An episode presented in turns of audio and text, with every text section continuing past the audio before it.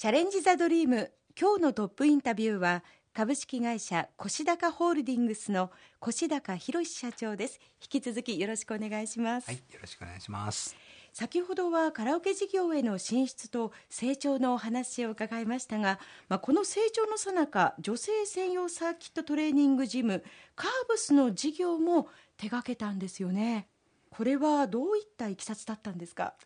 当時はですねカラオケ招き猫で上場をもう目指してた真っ最中の時だったんですけれども、えー、2006年。そうですね、えー、アメリカでですね、えー、カーブスというフィットネス業態が相当広まっているというお話を聞きまして、はい、えー、それが日本に入ってくると。でどういうものかなとこう見ましたら女性専用30分フィットネスと。当時はですね全く考えられないようなコンセプトの新しいフィットネスジム業態であったということで、はい、これは面白いなとまず思ったわけですよ。で、え私はまあやろうと思ったんですけれども、はい、まあ、当然ですね会社ですから役員その他幹部社員のですね、えー、みんなで考えなきゃいけないと。ということなんですけども役員さんたちはですねまあ、ちょっと首かしげるわけですね。カラオケ屋なのになんでフィットネスやるの？上場準備で忙しいのになんでこんな余計なことやるの？みたいなね。そんな雰囲気もありましたけれども、えー、今までにない業種業態のフィットネスだよっていうのを説明して、なんとかあの開業に至ったということですね。その後なんとカーブスジャパンを買収なさって、ね、そうですね。まあ当初一、えー、加盟店として、このカーブス事業に参入して加わったということなんですが、それからまあ2年後ですね縁がありましてねカーブスフランチャイズ本部これをこう買収することができたと。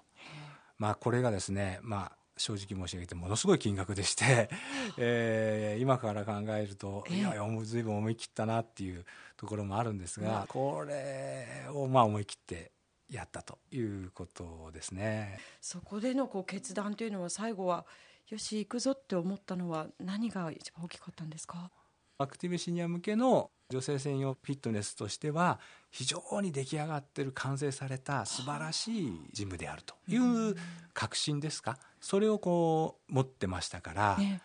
やってみようというふうになりましたね。それにしてもやはりこうカラオケ店とフィットネスですよね。はい、全くこう業種業態が違う。そういったところでのこうなんか共通点っていうのはあるんですか？そうですね。これはやはりそういうふうに思われるかもしれませんね。はい、ただですね、私の中ではあのそもそもそのカラオケ自体が、ええ、まあある意味手段なんですね。ですから何が目指すものかっていうとうちのお店に来てくれたお客様に喜んでもらうこと、まあ、サービス業としてでそこがあ我々の目指すところですからカラオケは一つの、まあ、道具であり手段であると。うん、ということになるとカーブスっていうそのフィットネスもですねフィットネス自体は手段であり道具なんだと。はい、で大事なことはそこに通ってきてくれるメンバーさんが喜んでいただけるかどうかと。どういうふうに喜んでもらうかというと、まあ、その人によって違うんですけどね。体が健康になった痩せた。それから肩こりが治ったとかいろいろあるんですけどもそういうサービスを提供することによってそういう満足を得られるかどうか。それが我々の目指す方向ですんでそういうふうに考えますと、えー、同じなんですよね。そのもともとフィットネスもあったものですけれどもそれがちょっとこう業態を変えるとまた新しいものとしてこんなにビジネスチャンスがあるのかと思ったのですが。既存業種新業態これがうちのまあ何て言いますかあビジネスモデルの基本中の基本なんですね。でどういうことかと言いますと世の中にある既存業種まあ、どこにでもある誰もが見てる業種ですね、うん、その業種の中で新しいやり方新しい商品サービスを追加する。それから新しい売り方等々を開発して、はい、全く違った業態にするっていうそういう考え方なんですよ。でまさにそのカーブスなんかは、はい、今まであったその大型のフィットネスクラブですね。プールがあってシャワーがあってすごくこう大型の、はい、ああいうフィットネスクラブとは全く違うフィットネスですからこれがやっぱり新業態というふうに捉えられると思うんですよね。でそう言いますと一人カラオケ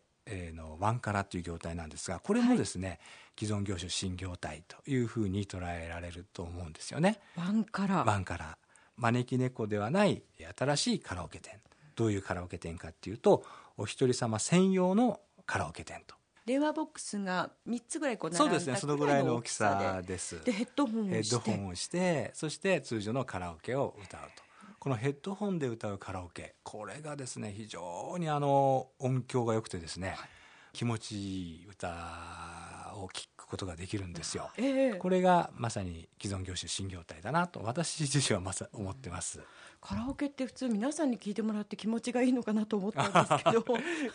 いやあのですね私は、まあ、あのカラオケは一人で歌うもんだと思ってますんで え一人で歌うと本当にですね、はい、あのストレス発散気持ちよく歌えますから、あのそういう意味でですねそういうカラオケ屋さんがあったらいいなっていうのもありましてね、はい、じゃあ作ってみようかっていうところから始まりまして1年半前ですか？あの東京神田にワンカラっていう業態をオープンさせていただいてます。はい。ワンカラは現在都内で何店舗展開してますか？今都内で5店舗ですね。あと仙台に1店舗で全部で6店舗。6店舗ですか、はい、群馬にはこのワンカラは間もなくあそうですね。あったら私すぐ行くんですけどね。あやはり都市型の業態なのかなっていうのがありましてまあでも郊外ロードサイドでもいずれちょっと実験してみたいなそうであれば群馬でやってみたいなと思ってます。じゃあ今後そちらの方もワンカラも増やしていく。そうですね。ワンカラはもう相当出店ペースを上げていきたいというふうに思ってまして来期に向けてスタートがかかってるところです、はいこれだけいろいろなことをこう急成長させていくのには心配不安や怖さなどがあるのではと思ってしまうのですが越高社長にはそういったものはないんですか？そうですね。今のところそれはないですね。なぜならばですね、はい、スタートがあのゼロからのスタートですからあの、まあ、こんなこと言うと従業員に怒られちゃいますけどね、まあ、なくなっても元に戻るだけみたいなところもありますから、まあそんなことないですけどねもちろん、はいはい、そんなことないんですが思い切ってやる分には多少のリスクはねあるのも当たり前かなっていうのはありますね。はいえこの後はコマーシャルを挟んで越高社長にプライベートな一面や今後の展望などについて伺います。